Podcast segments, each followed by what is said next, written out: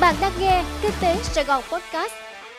Kính chào quý vị, mời quý vị nghe bản tin podcast của Kinh tế Sài Gòn ngày hai mươi hai tháng hai và tôi là Thanh Diệu sẽ cùng đồng hành với quý vị trong bản tin podcast hôm nay.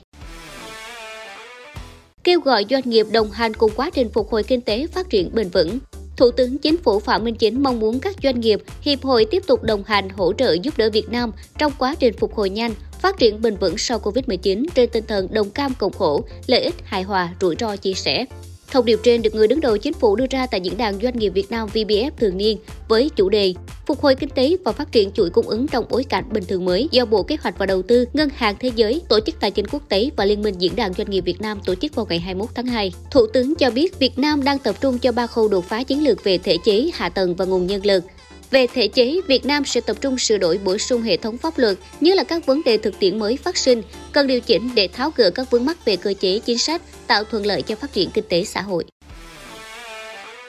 Nhận tài trợ năm nghìn tỷ đồng, công ty cổ phần tập đoàn Lộc Trời hướng đến giảm một triệu lít hóa chất đổ xuống đồng ruộng mỗi năm. Thưa quý vị, công ty cổ phần tập đoàn Lộc Trời lờ tê giê vừa được các ngân hàng Vietcombank, hát đê bank, tê pê Bank, Maritime Bank đồng thuận tài trợ năm nghìn tỷ đồng để phục vụ cho hoạt động sản xuất và cung ứng vật tư nông nghiệp của đơn vị này trong năm nay. Lộc Trời đã ký hợp tác với các đối tác gồm tập đoàn Corteva Agriscience của Hoa Kỳ, tập đoàn Bayer Crop Science Đức, Map Pacific Singapore, Delphi Crop Science và u pê lờ của Ấn Độ để cung cấp các sản phẩm bảo vệ và chăm sóc cây trồng. Ký kết với các đối tác nêu trên, lờ tê giê cam kết cùng nông dân phát triển bền vững, từng bước xây dựng vùng nông thôn đáng sống thông qua việc tiến tới giảm một triệu lít hóa chất đổ xuống đồng ruộng Việt Nam hàng ngày. Tháng mười một năm ngoái, lờ tê giê đã ký thỏa thuận hợp tác với Cục Bảo vệ Thực vật thuộc Bộ Nông nghiệp và Phát triển Nông thôn, trong đó nhấn mạnh đến năm hai không ba mươi, sản phẩm sinh học hữu cơ vi sinh sẽ chiếm bốn mươi phần trăm cơ cấu thuốc bảo vệ thực vật của đơn vị này.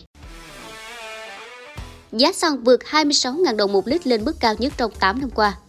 Thưa quý vị, trong đợt điều chỉnh giá từ mười lăm giờ chiều ngày hai mươi mốt tháng hai, xăng e năm RON chín mươi hai trong nước tăng thêm chín trăm sáu mươi mốt đồng một lít lên hai mươi lăm nghìn năm trăm ba mươi mốt đồng một lít và xăng RON chín mươi lăm tăng thêm chín trăm sáu mươi lăm đồng một lít lên hai mươi sáu nghìn hai trăm tám mươi lăm đồng một lít. Như vậy, giá xăng RON chín mươi lăm đã vượt mức cao nhất trước đây là hai mươi sáu nghìn một trăm bốn mươi đồng một lít trong đợt điều chỉnh vào tháng bảy năm hai nghìn không trăm mười bốn. Như vậy, giá xăng dầu tiếp tục thiết lập kỳ điều chỉnh tăng lần thứ tư liên tiếp kể từ đầu năm đến nay do tác động của diễn biến giá thế giới tăng, là mức tăng cao nhất trong tám năm trở lại đây, kể từ mức cao kỷ lục hồi tháng bảy năm hai nghìn không trăm mười bốn.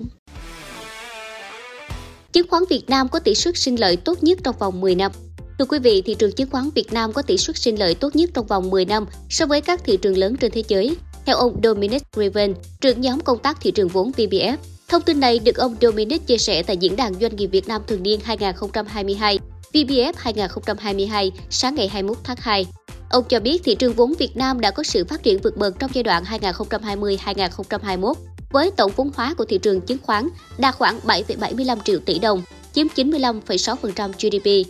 Ngoài ra, thị trường Việt Nam có tỷ suất sinh lợi tốt nhất trong vòng mười năm so với các thị trường lớn trên thế giới.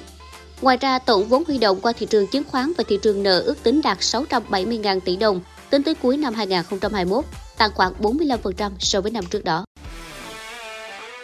Bộ Giao thông Vận tải yêu cầu phân luồng giao thông tại khu vực ga sân bay Tân Sơn Nhất. Thưa quý vị, để tạo điều kiện cho hành khách đi và đến sân bay Tân Sơn Nhất, tính đến thời điểm hiện nay vẫn còn rất đông khách và di chuyển không dễ dàng. Bộ Giao thông Vận tải đã yêu cầu Tổng công ty Cảng hàng không Việt Nam a xê vê chỉ đạo Cảng hàng không quốc tế Tân Sơn Nhất tê ét en bố trí hợp lý các khu vực cho các phương tiện vào đón trả khách, tổ chức các làn đón trả khách trong nhà xe phù hợp thực tế khi lượng khách tăng. Thứ trưởng Bộ Giao thông Vận tải Lê Anh Tuấn cho biết, Bộ đã chỉ đạo Cảng vụ hàng không miền Nam phối hợp với Sở Giao thông Vận tải thành phố Hồ Chí Minh và lực lượng chức năng tăng cường thực hiện công tác kiểm tra, giám sát, xử lý vi phạm, đảm bảo việc thực hiện đúng quy định dừng đỗ xe tại khu vực cảng hàng không.